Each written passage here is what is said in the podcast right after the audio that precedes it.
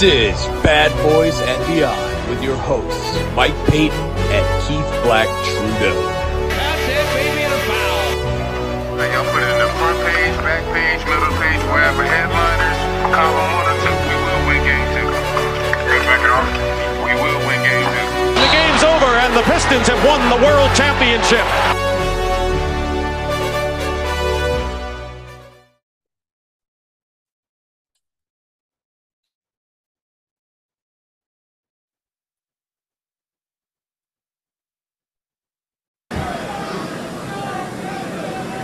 For the first selection in the 1988 NBA Draft, the Los Angeles Clippers select Danny Manning of Kansas. Welcome, welcome, welcome back to Bad Boys and Beyond, the fourth most popular basketball podcast in all of Ireland. I am your host, Mike Payton, and with me, as always, is Keith Black Trudeau. Keith, how you doing? Uh, doing great. This is uh, as as far as our redrafts go. This is our our first uh, redraft, I think, without a. I think you would consider a quote unquote superstar. Uh, but on the flip side, man, there are there are a lot of uh, really good quality players here. Maybe more than I think we've done to this point. You know, once you get past 14, 15, 16, yeah. Yeah, it's really interesting. Uh, we're doing the 1988 NBA draft today. Uh, lots of uh, topics here, lots of things. As Keith mentioned, there's really no clear cut superstar in this draft, but it is a draft full of you know guys that are going to give you you know plenty of years, uh, role players. There's some some couple time all stars in this draft. There's some names that you're going to rec- uh, recognize, but no nothing that's gonna you know stop you in your tracks when you see it. But first before we get into that there's some interesting things some history to get out of the way in this in this draft. First off there's two brand new teams in this draft keith. Who are they? Yeah the, the uh the charlotte hornets and the miami heat joined the nba as of uh the summer of 1988 and it was actually part of a four-team expansion. You're going to see two more additional teams uh, join in the summer of '89, and so the draft actually gets expanded by two picks in each round this year, and then it'll expand two more picks uh, next year. Now it, it's sort of interesting. You traditionally you t- give the expansion teams a somewhat high pick, well, at, at, least in recent years, I remember the Raptors and the the Grizzlies and the Charlotte Bobcats when when they joined, they all got high draft picks. Uh, the the teams today, the uh, Charlotte Hornets and the Miami Heat, actually go after all of the lottery teams, so they don't even own uh, quote unquote lottery picks.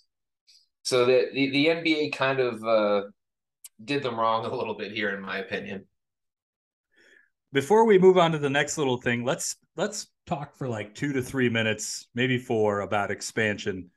And do you think that there's going to be another expansion coming? I mean, I, the NBA sort of talked about it a little bit here and there, but um, it seems almost like a foregone conclusion that there's going to be a Las Vegas basketball team at some point.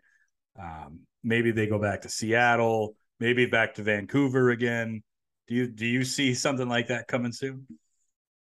Uh, Vancouver, there's just so much. It's kind of weird because Seattle didn't want to lose their team. They didn't deserve to lose their team. They were done wrong by the ownership at the time.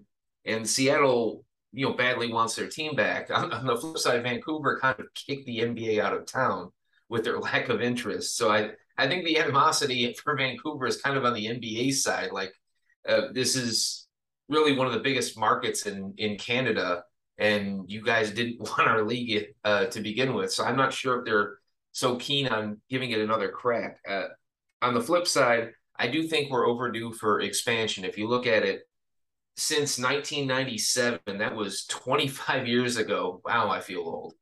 Mm. Uh, in the last 25 years, the NBA has only expanded by one franchise. I, we're we're kind of overdue, I think, especially with the uh, the expanded playoff format. it's it's a kind of a weird discussion, especially on social media. You can almost tell some uh, how old someone is by whether or not they think the NBA needs to expand or they need to contract. Old old old timers think that the league has too many teams and there's not enough good players. Meanwhile, uh, younger uh, fans of the league will say that there's too many good players and we need to spread them out more.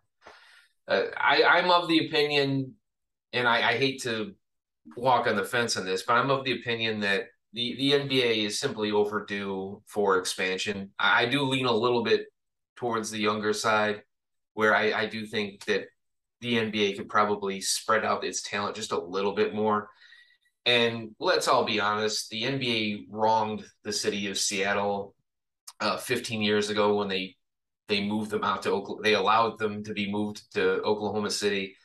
Seattle deserves a team, and you know, Las Vegas is such a booming market right now. I, I think it, it's a natural fit. Add Seattle as an expansion team, give them their championship banner back because they deserve it. Just pretend like they went on a 15 year hiatus. Uh, give Las Vegas a team, and then send one of the Western Conference teams uh, east. So, so yeah, that, that that's kind of uh, my take on it. Yeah, no, I mean that makes sense. The, the only reason I bring up Vancouver is because you know the the popularity of basketball in Canada uh, now versus you know yeah, then yeah. is so it's drastically different. So I wonder, you know, I mean, there has to be another basketball team in Canada at some point. Like they just, I don't know if that's in Montreal or in Winnipeg or um, I, I don't know. It just seems like there Canada needs another team. It can't just be Toronto. Um, and and then, given the given the proximity of Seattle to Vancouver, that would be. I know the NBA tried to make it a, a rivalry at the time, uh, but look, I don't get me wrong. I don't hate Van. I have nothing against Vancouver. I think Vancouver theoretically would be great for the league. I, am just not sure. Even with the explosion of basketball uh, in Canada, I don't know if it's maybe some Canadians could inform me on this. I don't know that it's reached the western part of the country or not or if it's just relegated to that massively uh, dense population in Ontario with Montreal and uh, Toronto. Well, uh, we've got th- we're the 39th most popular basketball podcast in Canada. So somebody out there is listening to us. Tweet at us at Bad Boys Beyond. Tell us is basketball popular in Vancouver right now, and uh, we we really want to know. Uh, so moving on to the next part of this draft, now, before 1988, the draft used to be almost like an NFL draft. There were six, seven, you know, rounds. They were super long. Guys that were getting drafted who yeah. were going to work at Enterprise Car Rental the next day. Like they they would never ever play a day in the league. And this year in 1988, it gets shrunk down to just three rounds. Keith, is there any reason why the NBA did that? I mean, or is it just an obvious reason? From what I can gather it's it's the obvious.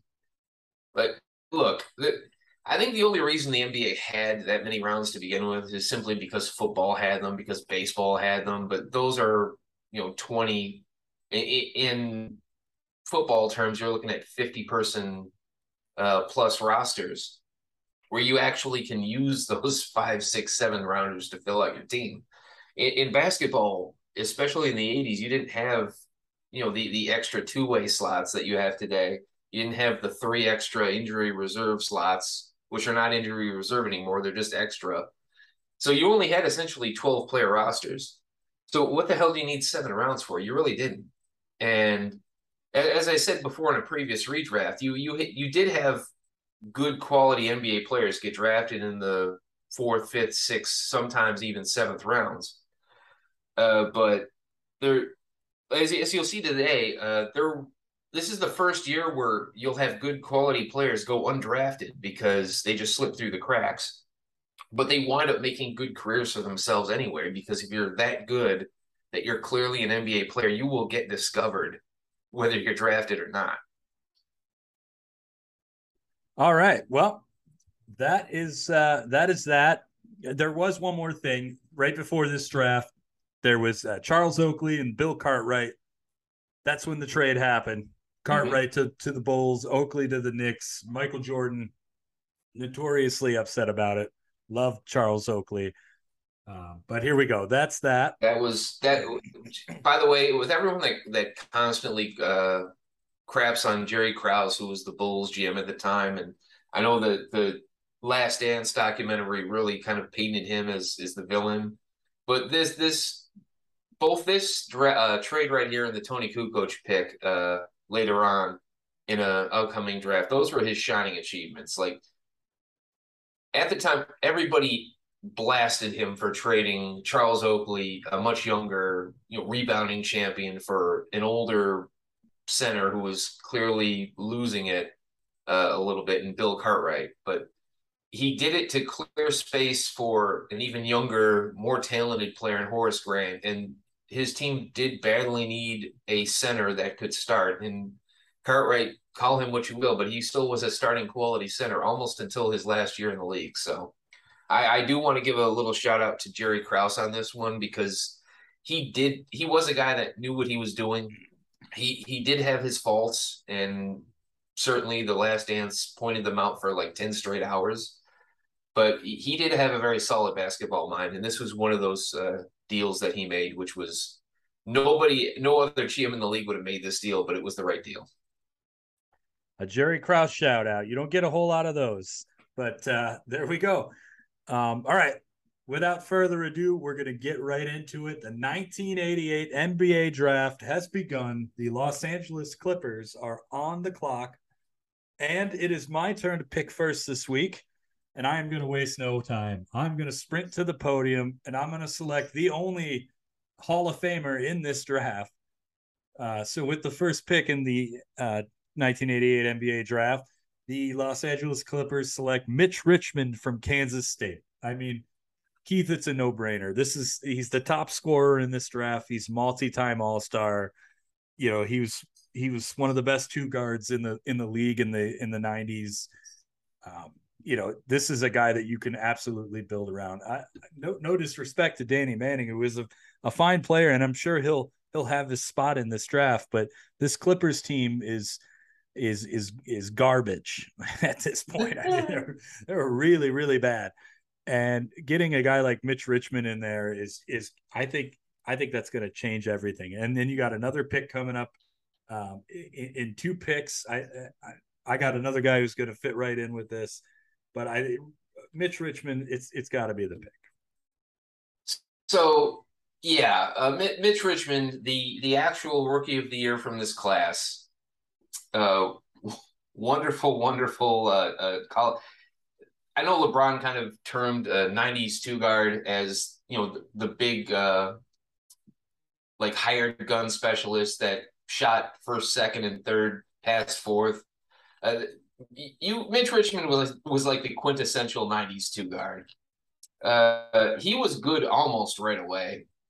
He had a 47 a 47 point game his rookie season uh, went to the playoffs, really was Golden State's best or second best player. You could call Chris Mullin that, but he he tore up the Utah Jazz, and the, the, the Warriors actually they were a seven seed going into the playoffs. They swept the two seed Utah.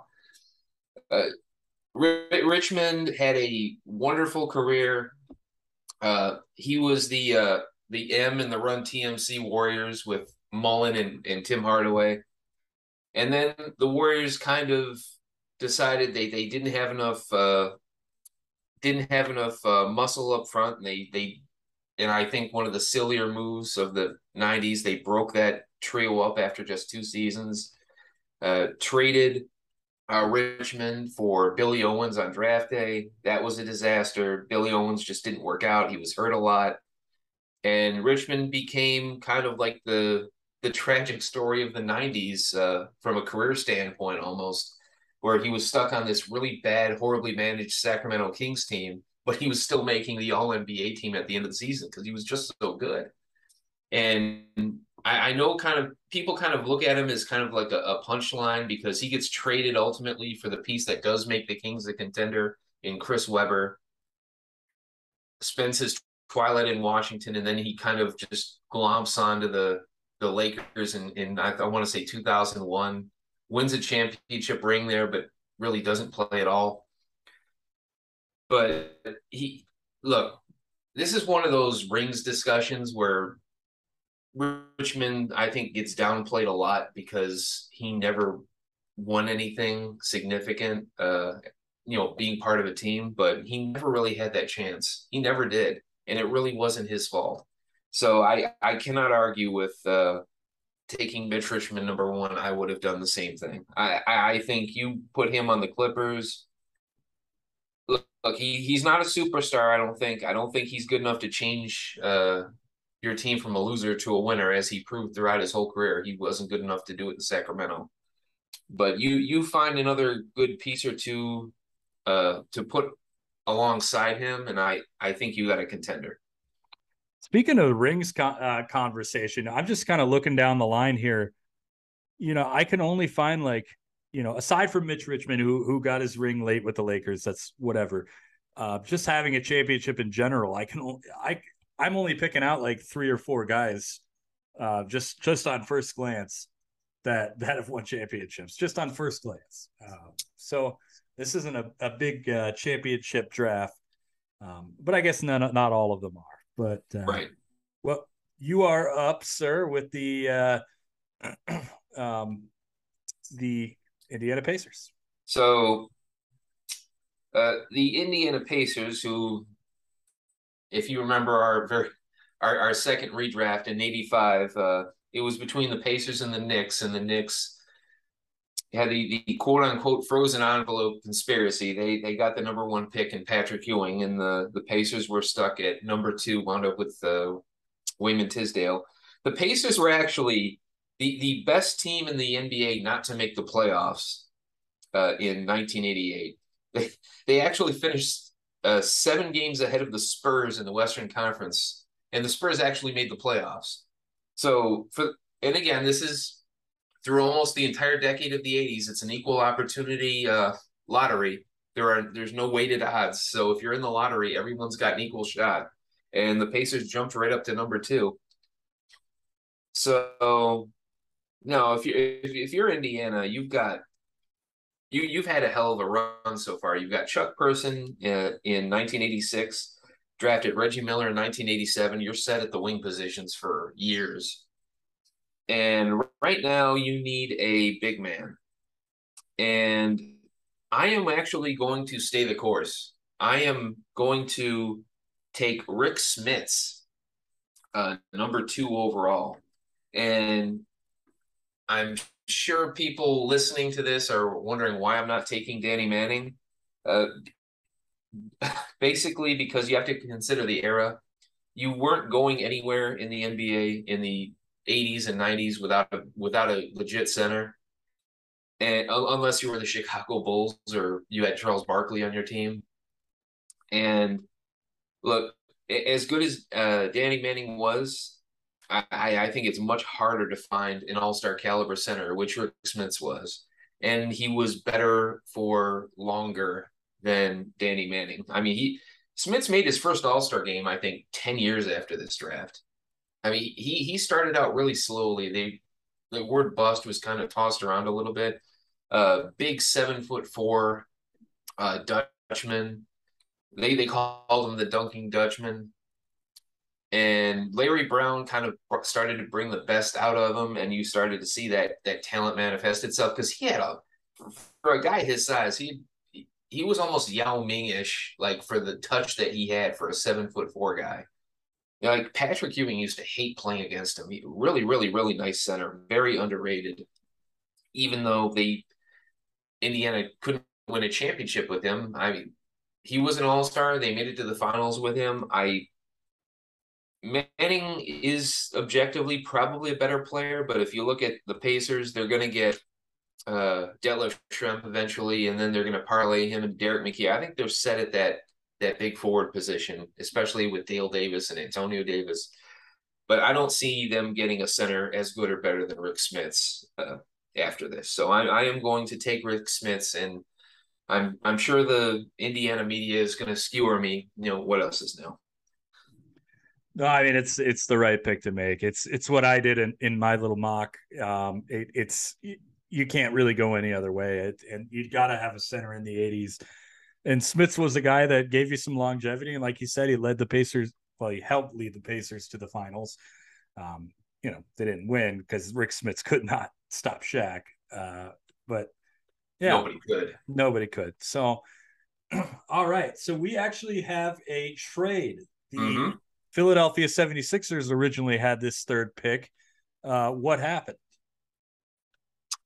So the Sixers, uh, for whatever reason, decided to trade down, swap picks uh, with the Clippers at number six in exchange for a 1989 first round pick, which wound up being a great pick for them. It wound up being Hersey Hawkins.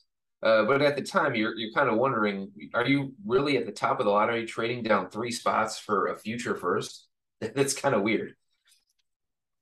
Yeah, it's yeah, I don't understand it either. But and it really helped the Clippers out, and it's going to help the Clippers out again now because uh, I I have a pick, and and I think the pick that I'm going to make is going to be um, I don't know if I'd say controversial, but I don't I don't think that anybody is is going to think that I'm going to go the way I'm about to go, even though I think it's perfectly legitimate.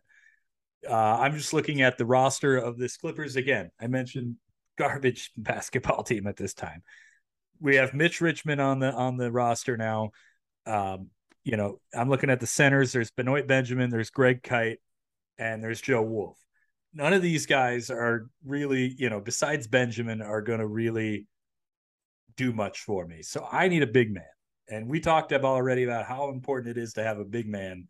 So I am going to go ahead and with the third pick, I'm going to take the Greek peak himself, Mister Rony Seikaly from from uh, from Lebanon. Oh my and, goodness! Yep, I went Seikaly this early. Look, man, I'm I'm just looking at the numbers, and and the numbers tell me that this is a guy that over the course of his career is going to give me almost 15 points a game, almost 10 rebounds a game, almost two blocks a game. Uh, I mean, this is this guy could play. Uh, he could. Yeah, he could absolutely play. And you know, his career kind of trended downwards. Um, you know, in the late '90s when he started to get kind of hurt, had that little comeback with Orlando in '97. Um, and you know, but but pretty much until '98, he's he's a viable option uh, and then you know, then he heads over to Spain and all that stuff. But Rony Seikaly is, I think the you know Rony Seikaly and Mitch Richmond. I love the pairing because I think Seikaly is a little bit more of an athletic center, and uh, and he's going to be able to run and gun with with Mitch a little bit. So Rony Seikaly to the Lakers with the third pick. I don't think anybody saw that come. Yeah, I, I didn't even see that, that coming. I mean, he was on my board, of course. Um, yeah, I look. This is the uh, this is the Los Angeles Clippers. Uh, they let's be honest, they have nothing going on right now. So you've right now you've drafted two guys that are good almost immediately in Richmond and Seikaly. I mean that if nothing else, that should give them a nice shot in the arm because it's not like you have much to build on right now. Right. And on to another team with arguably even less to build on uh, than the New Jersey Nets, who just continue to stumble their way through the late 80s. Uh, look, there, there, there's a clear best player left on the board, and I'm not gonna I'm not gonna mess around anymore. I'm I'm taking Danny Manning, and it's funny because this is arguably as bad a fit as there is in, in this draft because the Nets only have one good player at this point. It's Buck Williams who plays. Look, Manning, I, I've been through this before. Manning, very versatile player. He could play the three. He could play the four. If you want to go small, he could play the five.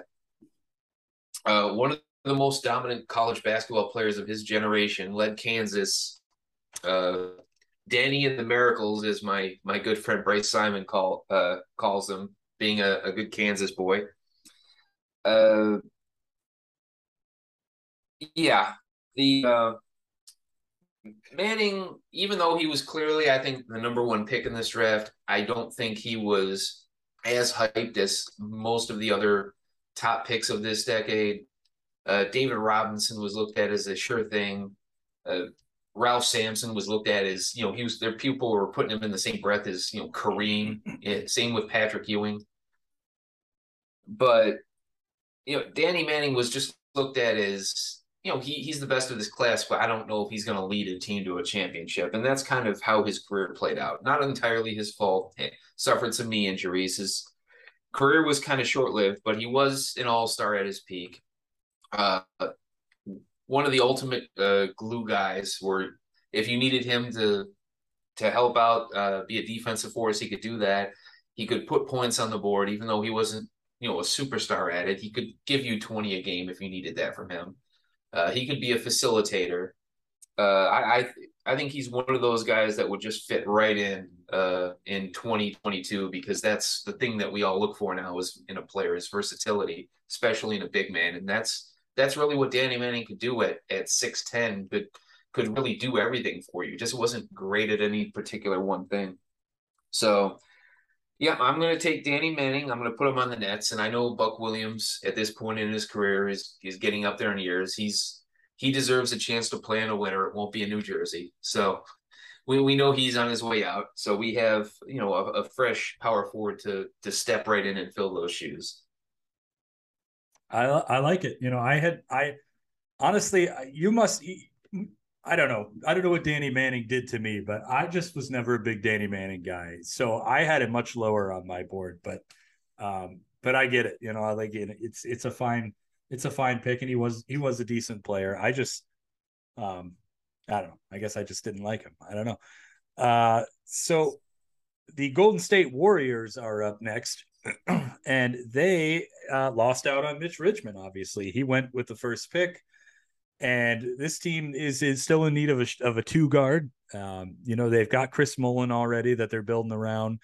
Um, they've got a really old Ralph Sampson on the team as well, um, or getting up there in years. Ralph Sampson, I guess you could say.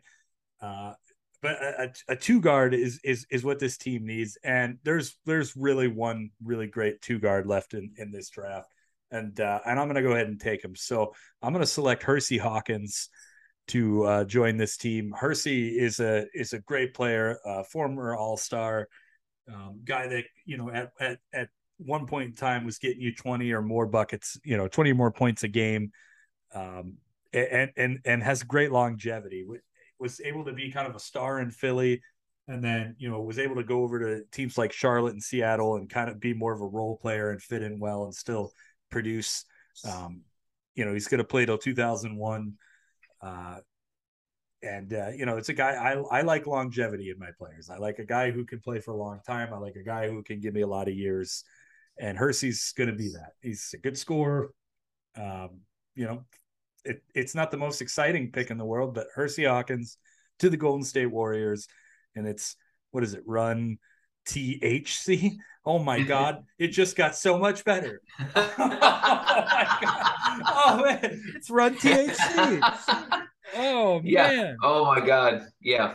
Put them along yeah, with the jail. That, I'm, I'm I'm very much on board with that. Put them up against the Jailblazers, and that is one hell of a rivalry. The Jailblazers run, run, run THC. I am I am going to remember that.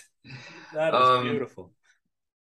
All right, so you have stolen Hersey Hawkins from me as the the, the Clippers are on the board at six, but they are drafting for the Sixers uh, in that trade we we just talked about three picks ago. So if I'm Philadelphia and my number one choice at, at the two was off the board, uh, I still have some very fine options, and I am certainly going to take one of them. Uh, out of Central Michigan, the Clippers, on behalf of the Philadelphia 76ers select Dan Majerle. Thunder Dan Majerle. Thunder Dan Majerle. Uh, ironic nickname because he was by the end of his career he was known for hitting three pointers. So, uh, yep, Dan Majerle. Uh, as as I've been over this on Twitter today, he was famously booed on draft day because you know Central Michigan obviously didn't get on TV very much. We didn't have the internet the only names that people knew on draft day were the names from the big college schools, and Majerle was kind of even though he was a a, celebrated college player, he was on the U.S. Olympic team, uh, so it's not like he was a nobody. Uh, but to the average fan, he kind of was a nobody. So I, am I'm, I'm still not sure who the the Phoenix fans wanted uh, the Suns to select, but they they, they booed the pick of Dan Majerle. And it was just not a good look because almost immediately Majerle was a contributor and he was part of this uh, great Phoenix resurgence we're about to see starting this season. Uh, that's going to go on for you know over a decade, where the Suns are going to be you know a contender level franchise after being miserable uh, really through for the last five years. Uh, all multiple all defensive selections, multiple three time All Stars. One of them uh, he made it primarily at the time when he was named to the team. He was coming off the bench. He was a six man. Uh, one of the greatest uh, three point shooters of the '90s, as as I just mentioned, deep deep range guy. Uh, people today would love him, and I I think he and Charles Barkley. Yeah, how about that? I, I paired up Charles Barkley and Dan Majerle. It's one of his favorite favorite teammates in Phoenix I have paired them up uh, five years early in, in, Philadelphia. So who knows? Maybe that. Yeah, I'm not going to oversell it, but just just maybe pairing uh, Thunder Dan with Prime Charles Barkley in Philadelphia, maybe that will actually spur them to try to keep the thing alive rather than uh, tearing it down in '92 and trading Sir Charles. That would certainly be an interesting situation to see those two in Philly, and maybe Charles never leaves. Um, but yeah, I like it. Dan Majerle, um, you know, great player, Michigan guy. Everybody loves him, um, except for Michael Jordan, who was hell bent on embarrassing him. Uh, all right, the Phoenix Suns are up, and my original plan was to bring Danny Manning to Phoenix several years early. Um, and now I don't have that anymore, and Dan Majerle's gone. And who am I gonna pick? So I'm I've got it I've got it narrowed down between two guys. Um, I could either go big with a power forward, but you've got Tom Chambers there. Um, you know, I don't know how much times Tom Chambers has left in the in in Phoenix. Um, well, looks like he's going to play here for at least one, two, three, four, five, six, six more years, whether it's right or not. Um, you know, or I could go with a shooting guard, which is what they selected anyways. So I think I'm going to do that. I'm going to go with a, a, shooting guard, and I'm going to bring a guy who is eventually going to play for the Phoenix Suns here early. Uh, I'm going to bring social media influencer Rex Chapman to the uh, Phoenix Suns. Look, you know, uh, kids today they follow Rex Chapman. They have no idea that at one point in time Rex was kind of a bucket. Like Rex could play. Uh, he wasn't he wasn't a bad player, and he was a highly drafted, highly sought after guy coming out of Kentucky. Um, you know, a guy that gets you just about 15 points a game. Uh, he could do a lot of things. He was on a lot of great teams. Um, yeah, yeah. Rex Chapman and, and Kevin Johnson in the backcourt. Maybe you I don't know what you do with Jeff Hornacek. Um, you think he could play small forward? I don't know. Maybe he's a little too short for that. I don't know. Um, but you make it work. Hornacek's not going to last here much longer, anyways. So Rex Chapman, Kevin Johnson backcourt early. I like it. Yeah, so this very much to me is a move for the future uh, because Rex Chapman was not very good. Uh, his uh, when when he uh, joined the NBA media. A lot of that had to do with the fact that he went to the Hornets, an expansion team. Right. Uh, but it wasn't really until he left the Hornets that his career started to take off, and he was in uh, Washington and most notably Phoenix, where he started to really become, you know, the, the hired gun Rex Chapman that, and in Miami too. You know, famously he lit up the the ninety the famous the famed '96 Chicago Bulls. He lit them up, I think, for 93 pointers. I think 38, 39 points or something that night, and they they beat the they beat that Bulls team. great, great shooter. Uh, pretty pretty athletic too. He was in the slam dunk contest once. Uh, I, I can't hate this pick, even though kind of screws me at number eight because at number eight, uh, the aforementioned uh, expansion Hornets are up, and it, Rex Chapman was kind of looking pretty good to me, even though I know ultimately it doesn't work out in Charlotte. You're, but I'm you're, tr- I'm, I'm sorry. you're selecting their very first player in franchise history. No pressure. Well, their their first college draft pick. The expansion draft pick is long, okay. uh, long over by this point. Muggsy Bogues is already a Hornet. I know that. Okay. And Kelly Tripucka. Yeah, former former Piston Former Kelly Piston. He's going to get All Star votes playing in Charlotte. By the way, uh, that more to come on that later.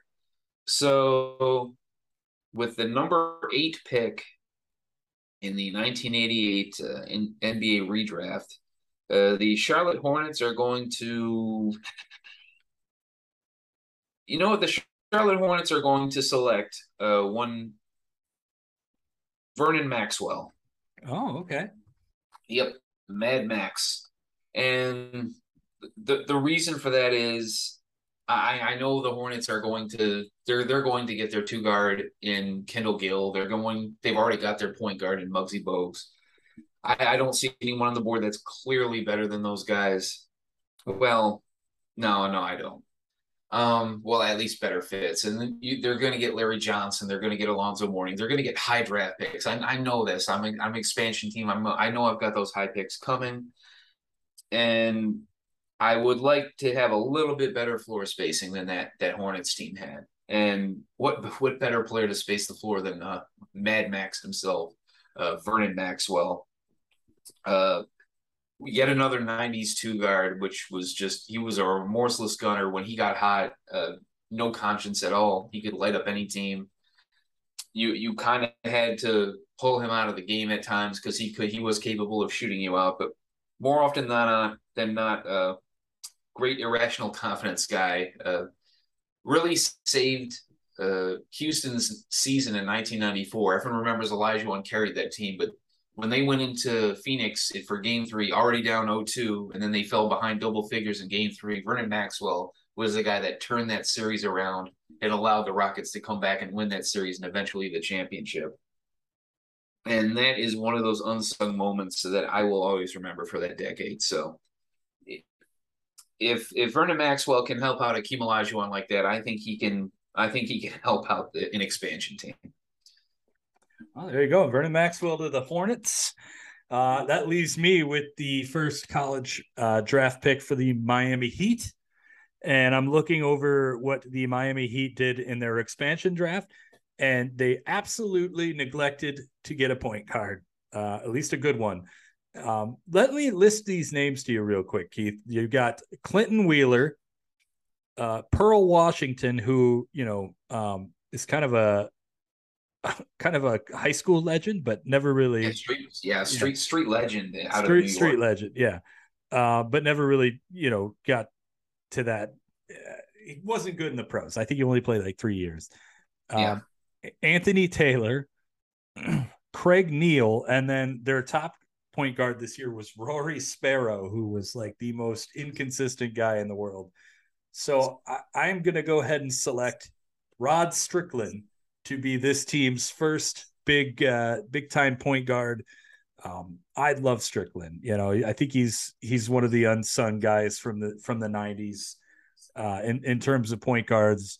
Um, you know, he was he, he was a guy that was he was fast. He'd get a lot of assists.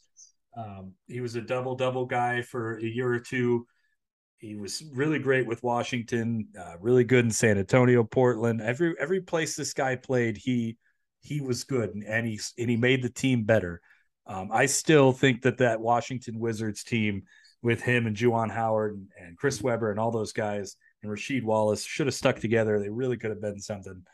Um, but that's a conversation for another day. Uh, Rod Strickland to the Miami Heat. He is going to uh, get this team on the right track.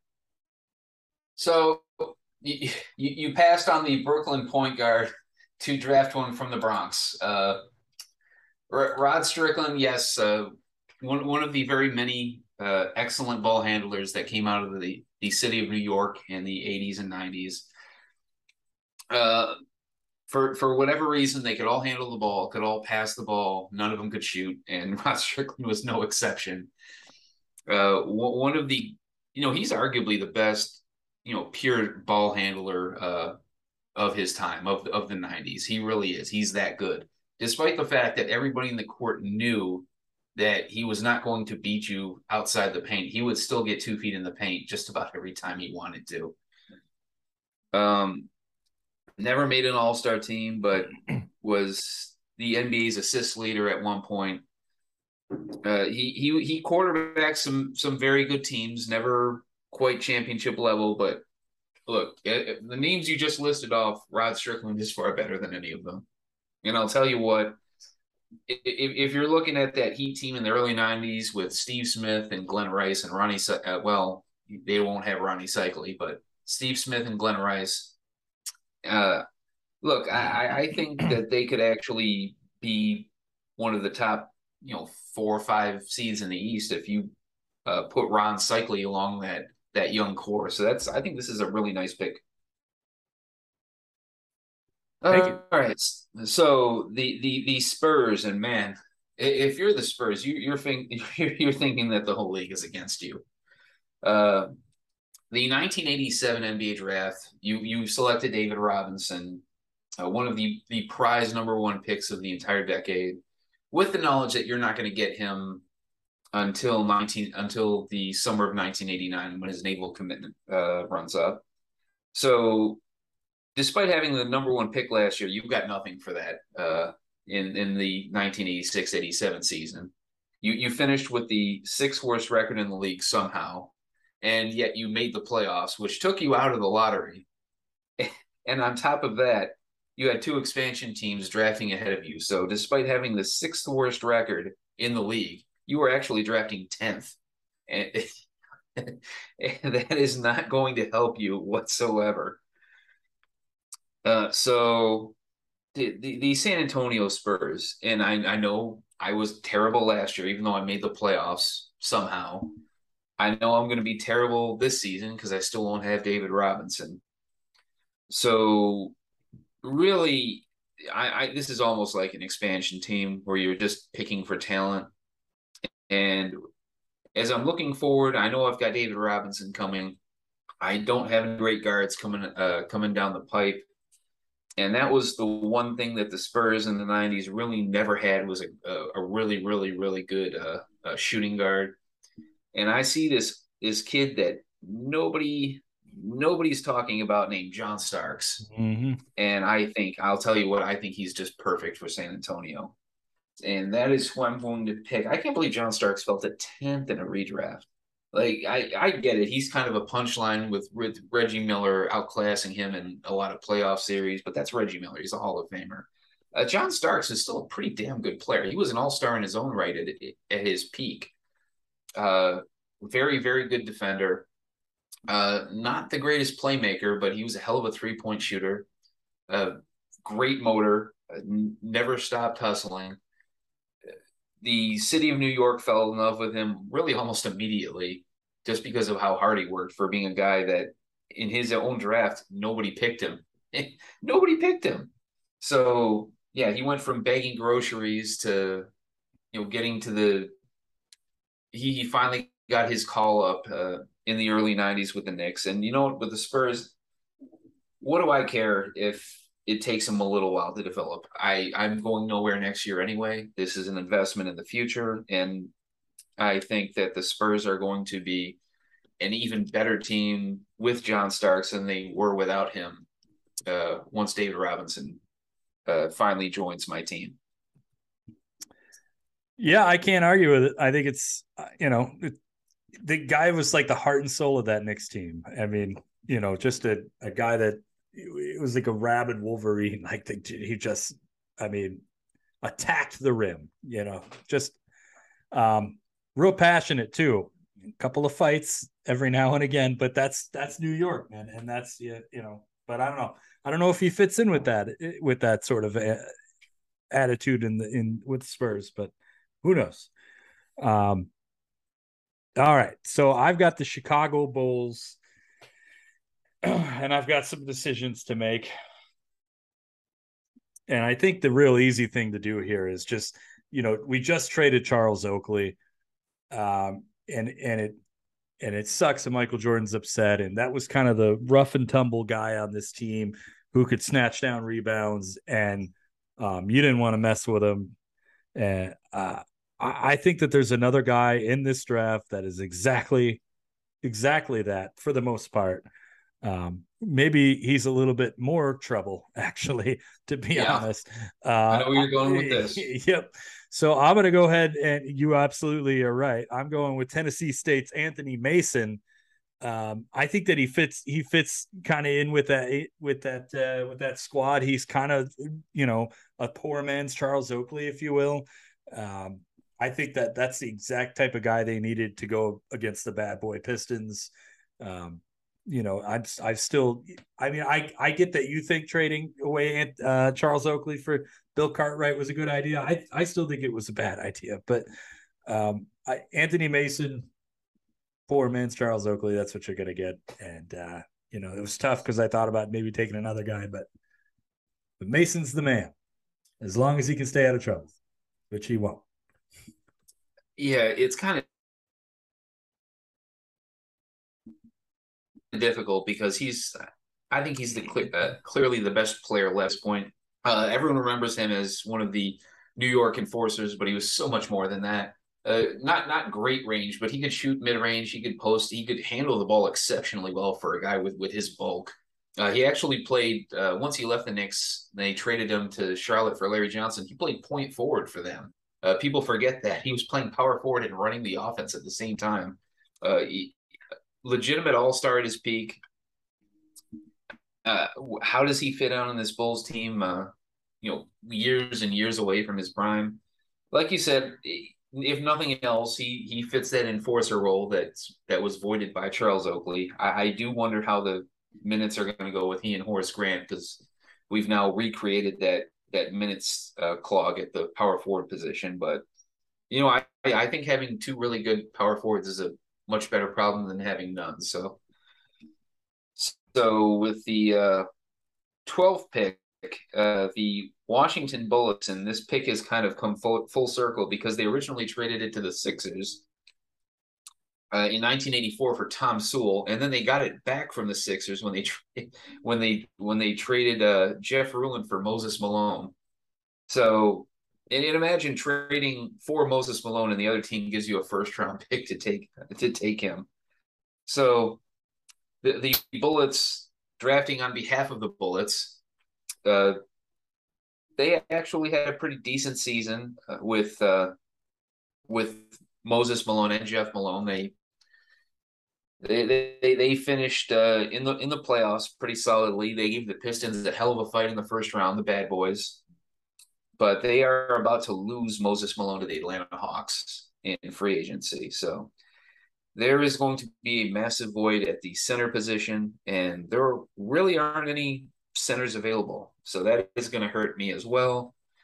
Uh, Jeff Malone isn't going to carry me anywhere. I don't see uh, a really good point guard on this team. So I, I am just going to draft uh, for talent. And that makes this an easy pick. I will select one Charles Smith. It's a great pick. Yep. And, and Charles Smith uh, originally wound up being a, a Clipper at the early uh, part of his career. A very, very productive guy. Uh, it's another guy that could play the the three, the four, the five, uh, depending on the type of roster you had. Extremely athletic, uh, strong. Again, and not not the greatest shooter. So if you played him at the three, you were kind of playing, you know, crash ball the entire game. But he could do it because he did it with the Knicks. And if I'm the Bullets, I, I'm kind of looking, staring down the barrel of a, a minor rebuilding phase coming up.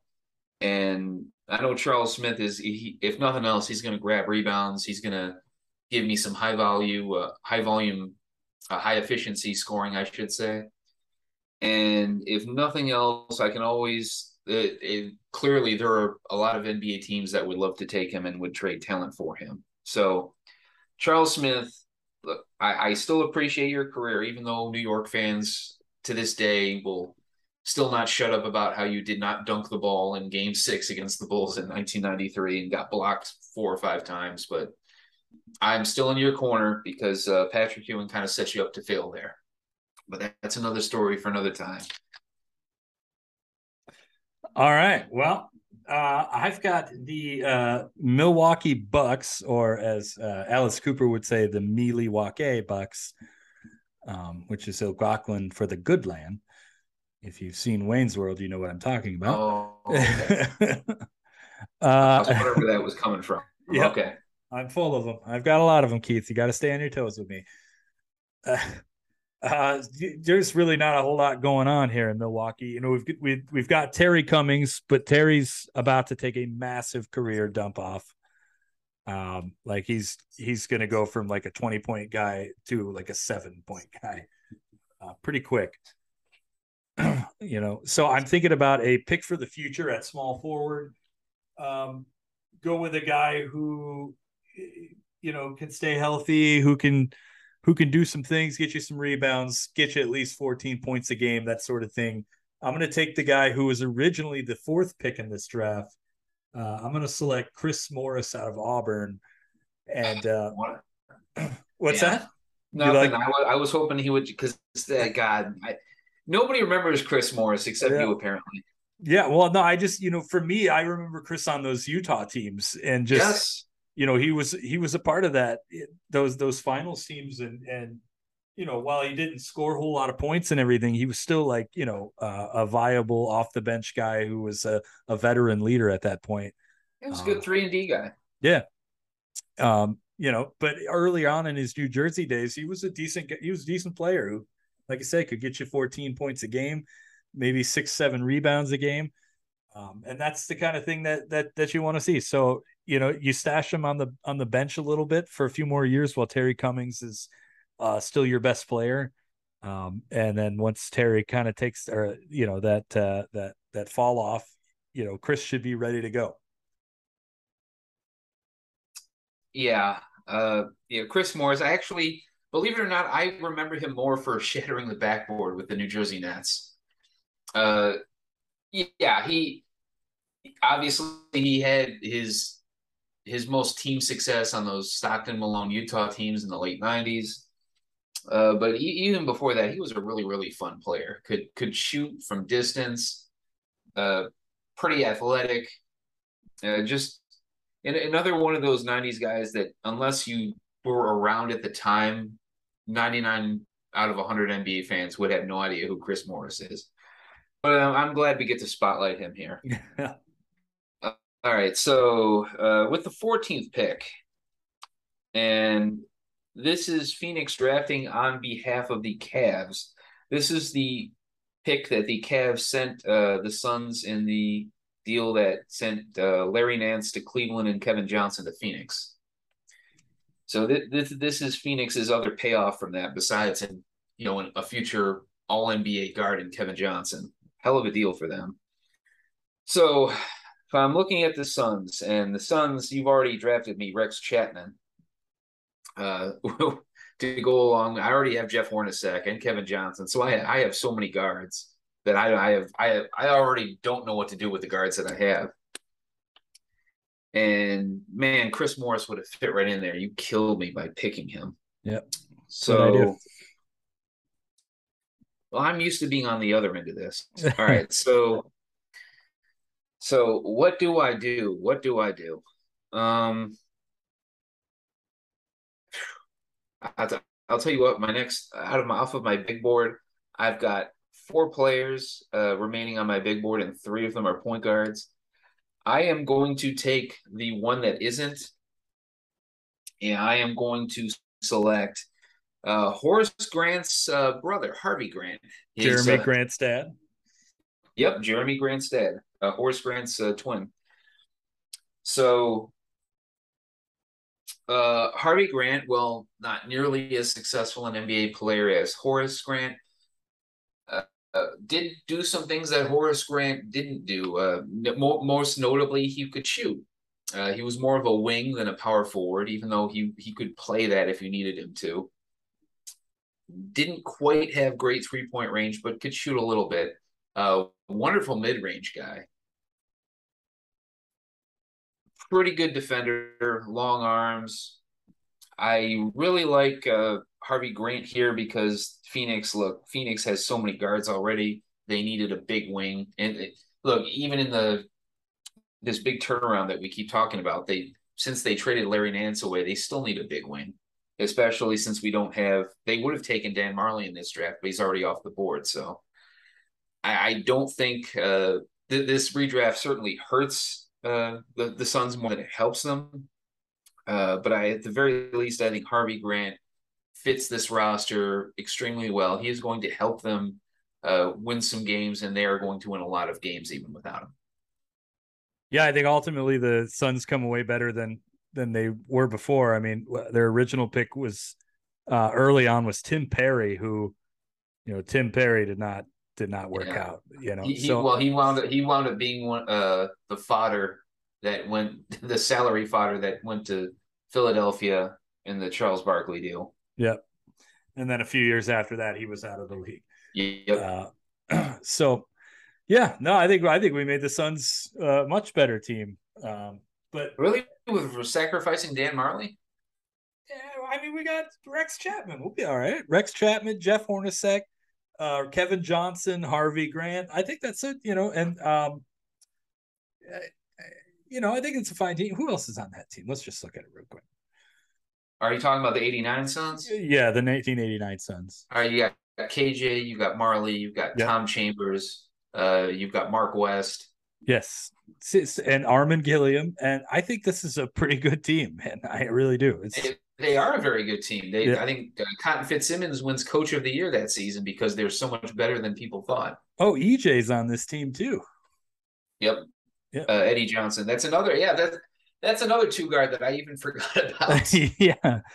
I, I don't uh, know. Like Rex Chapman is never going to play on this team. No, probably not.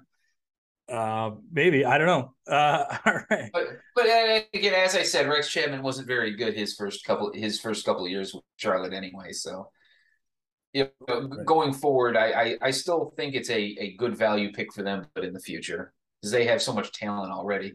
If you if it's crazy if you look at where the Phoenix Suns roster was, you know, two years before uh this 89 team and where where they got to. Uh, it, it's pretty incredible the job that that the Suns did in overhauling their roster from uh, one of arguably the worst team in the league to a contender in just two years. They're in the conference finals this season. It's crazy. Yeah. Uh, it's not bad, and and I think you know, like I said, I still think we made them better. But uh, uh, all right. So the Pistons did not have a first round draft pick in this in this draft, but they did have the 30th uh, draft pick, which was the second round pick, and they selected the uh, legendary Fennis Dembo out of Wyoming. Um, you want to tell the good people about Fennis Dembo? Uh, Sports Illustrated cover boy Fennis Dembo out of uh, Wyoming. forget that. Uh, he he was actually a very very good college player, uh, despite being stuck in Wyoming.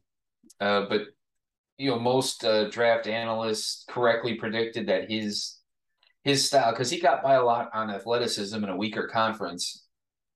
So a, a lot of a lot of analysts correctly predicted that he wouldn't have the level of success in the league that he had in college, and they were absolutely right. Uh, he he lasted one year with the Bad Boys, uh, picked up a ring, and then that was kind of it. it, it it's kind of funny the uh, the the 18 picks later, the Pistons picked up a, a better player in Michael Williams, who wound up having a real NBA career for himself uh, once he got off the Pistons and found his way to the Pacers, where they didn't have Hall of Fame guards in front of him. Yeah, it was really good in Minnesota there for a while as well. Yeah, yep. yeah. Uh, uh, as I recall, he set some free throw shooting records while he was there. So, uh, you know, in, in our world, with Fennis Dembo obviously not being the pick, um, you know, let's let's do our thing where you you pick a guy, I pick a guy. Uh, w- what do you think? I'll let you go first. Who would be the so, best? Bet? All right, so I, I, think I have a feeling that we may pick the same guy. I think so. Too. And there are a lot of guys left on the board, but I have a feeling we may pick the same guy because the very last thing the Pistons need at this point is another guard. So Avery Johnson, I'm going to give him a shout out. Steve Kerr, Gary Grant, all good quality NBA players. They're all off my board because they wouldn't play on this team. They wouldn't play on this team, and they'd wind up where Michael Williams wound up, which is having a good NBA career on another team. I don't want my pick to have a good career on another team. I want him to stay in Detroit. And there is one clear pick here, and that is one Grant Long out of Yep. Eastern Michigan. Yep. It's exactly that was- your pick? Absolutely. Yep. Okay. Yep. See, See, we're, we're getting on the same wavelength here. yeah. Uh, Grant Grant Long, despite not again not an all star caliber player, but had a very very fine career for himself. Uh, he again not not quite the enfor. I don't know if he he fits like the bad type, uh, bad boy enforcer role type, but he he certainly wasn't a pushover either. He was a big physical power forward, could shoot, could handle a little, a little bit. Really, one of those glue guys that kind of made every team better for him being on it, at least in the first part of his career. I would, if if I if I was the Pistons, I had the 15th pick. I would take Grant Long without hesitation because I think, especially with that that infamous expansion draft coming up next season, and I know I'm not. I'm probably going to lose uh, one of my big men, most likely Rick Mahorn. I mean, how nice would that have been to have Grant Long to step right into that role after losing Rick Mahorn? I mean, you're you're still taking a hit, but not nearly as much of a hit as I think the Pistons wound up taking. Because in '91, that the loss of Mahorn really, really hurt. You you really started to see that. Absolutely. And and you know, with with Grant Long, he's got one of those things that I love. And what's that? Longevity. Guy plays till 2003. He's 36 years old when he retires from the Boston Celtics. Uh, and you know, he was he played 41 games that year. Uh, obviously, his scoring ability went way down, and Yep. a lot of his other abilities went way down. His minutes, you know, more than anything, went way down. But uh, you know, obviously, this is a guy who played for the Teal Pistons, uh, played for Atlanta, played for Vancouver, Memphis. You know, he was kind of a journeyman, if you will. But um, you know, uh, keep it in the family. His dad played for the Pistons. His uh, cousin Terry Mills played for the Pistons. So you know, why not come to the Pistons way early and then just spend the rest of your career here? Uh, Yeah, it- and if you look at his career, I mean, he he started on a lot of teams that made the playoffs. 15 points, eight rebounds, uh, just under three assists per game, starting for the Miami Heat 92. They made the playoffs. Uh, once they, they traded him to Atlanta, uh, same thing. Uh, he started for Atlanta for a, a couple years and they made the playoffs both times, double figure score, nearly a double digit uh, rebounder. I just just a rock solid uh, guy, kind of in the the Armen Gilliam role where he's kind of forgettable because he didn't like he wasn't a very splashy player and he didn't play on any splashy teams. But when you look at, like you said, when you look at Grant Long's career, the amount of years that he played, and for pretty good teams, he was really effective, uh, pretty efficient.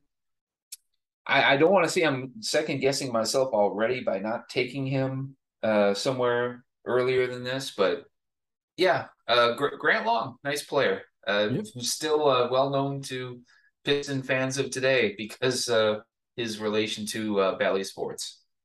Yep, you could see him every every night the Pistons play. Him and uh and Mickey uh will or um gosh, it's it's Mickey, right? Mickey York. Yeah, Yep, him and Mickey York. Sorry, Mickey, if you this, listen. this was kind of this was kind of the broadcaster draft if you really look at it. You got Steve Kerr, Yep. uh, you got Tim Legler, you got Grant Long. Uh, there, there's probably somewhere else, someone uh, Avery Johnson. I you could qualify him as, as a broadcaster. I think uh Chapman's done some calls. Yeah, yeah, Rex Chapman. Yep. Yeah, the so, social media, like there, this is like the, the the broadcaster draft, the player broadcaster draft in NBA history. This is kind of interesting. Yeah. I, want to say Strickland worked for the Wizards and- there for a minute. Uh, Eddie Johnson. Eddie Johnson's been doing Suns games for decades. How am I forgetting him? it's No, well, when I say Eddie Johnson, it wasn't in this draft. We were just talking about him. My mistake. uh Brian Shaw. Did Brian Shaw call some games? He might have or done something with the NBA uh TV or something, but I don't know. Oh, Uh, Tom Tolbert. How could how could I forget yeah, Tom Tolbert? yep, Tom Tolbert. Yep, that's another one. He was kind of like the, the Charles Barkley ish character before Barkley uh, retired and did broadcasting. Uh Fennis Dembo used to call some games, right? No? Okay. I, yeah, I don't recall that one. All right. Well, that's the 1988 NBA draft. Uh, these things are fun as always. Love doing them. Uh, next time we've got the uh, the 1989 draft coming up, and that's going to be uh, that's going to be a really interesting one. If you're a big fan of Pooh Richardson or Pervis Ellison, uh, there's going to be that that one's going to be interesting. That's going to be wow. Just looking at the names on this, this is this one's going to be this might be hard. if we're if we're talking honestly, this might be a difficult one. Well, Uncle yeah, Clip. this was yeah, 1988 was kind of the mediocre draft that was the fun draft that you know everybody was positive about. Uh, 1989 actually I think has a little more talent at the very top, but as I think we're going to have a little more uh, of a difficult time uh, finding value at the bottom of this draft. Yep, Absolutely. Oh, Shawn Kemp is in this draft. Jeez, what am I doing? Tim Hardaway Yeah. too. I'm missing guys. Sorry. Yeah, there, there's there, yeah, there, there's a lot more talent at the, at the top. Even though I, I still don't think there's that that quote unquote can't miss superstar. But there's yeah, there's more top end talent than we had in this previous one. All right. Well, there you go. Uh, but as for next week, we are uh, covering another Piston, and we're doing a big one. I le- I mentioned last week it was uh, Pistons royalty, and that's because we're covering the Palace Prince himself, Tayshaun Prince, on next week's episode. Uh, this is this is huge. I, I everybody loves Tayshaun Prince. Obviously, we're going to talk about the block. We're going to talk about all kinds of things. We're going to talk about his Memphis Grizzlies days. I can't wait. And uh, and uh, yeah, so and and we're going to try something a little bit new next week. I'm going to go ahead and, and tell you today, and then I'll remind you later on Twitter. Um, we want you guys to send in some questions uh, that we're going to answer uh, during the podcast. Uh, Tayshaun Prince um, relevant questions, and uh, we will do our best to give you uh, some great answers to those uh, two or three, maybe four questions. Uh, go ahead and hit us up on our Twitter at Bad Boys Beyond. Ask away, uh, and we'll pick our favorite four questions, um, maybe more, and we'll get you some answers. So, um, before we get out of here, Keith, uh, tell them where you're at on Twitter and what you're working on these days. So, all right, my name is uh, Keith Black Trudeau. I'm my Twitter handle is at Charlatan28.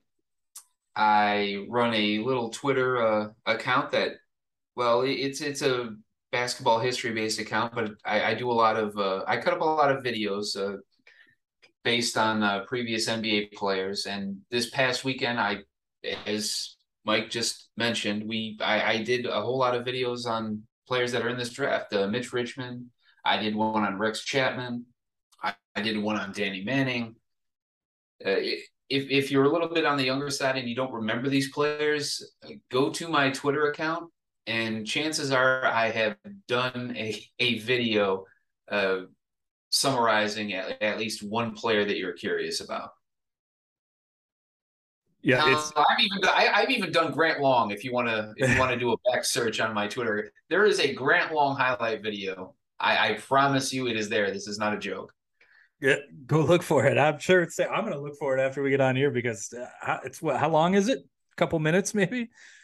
Well, I Twitter caps you at two minutes twenty Oh, seconds, but okay. I, I I I don't remember exactly how long it is, but it, it might be close to two minutes. Okay.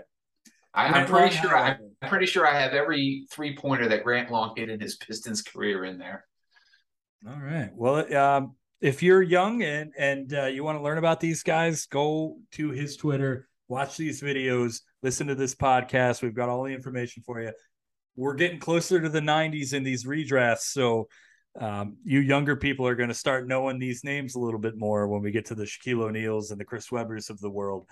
Um, but and and even farther, LeBron James. That's a long way down the road, but we'll eventually get to those drafts. Eventually, we'll catch up. Um, but that's a that's a ways away. Coming is coming in spring of 2023. Yes, 2020 spring is that when we're doing LeBron?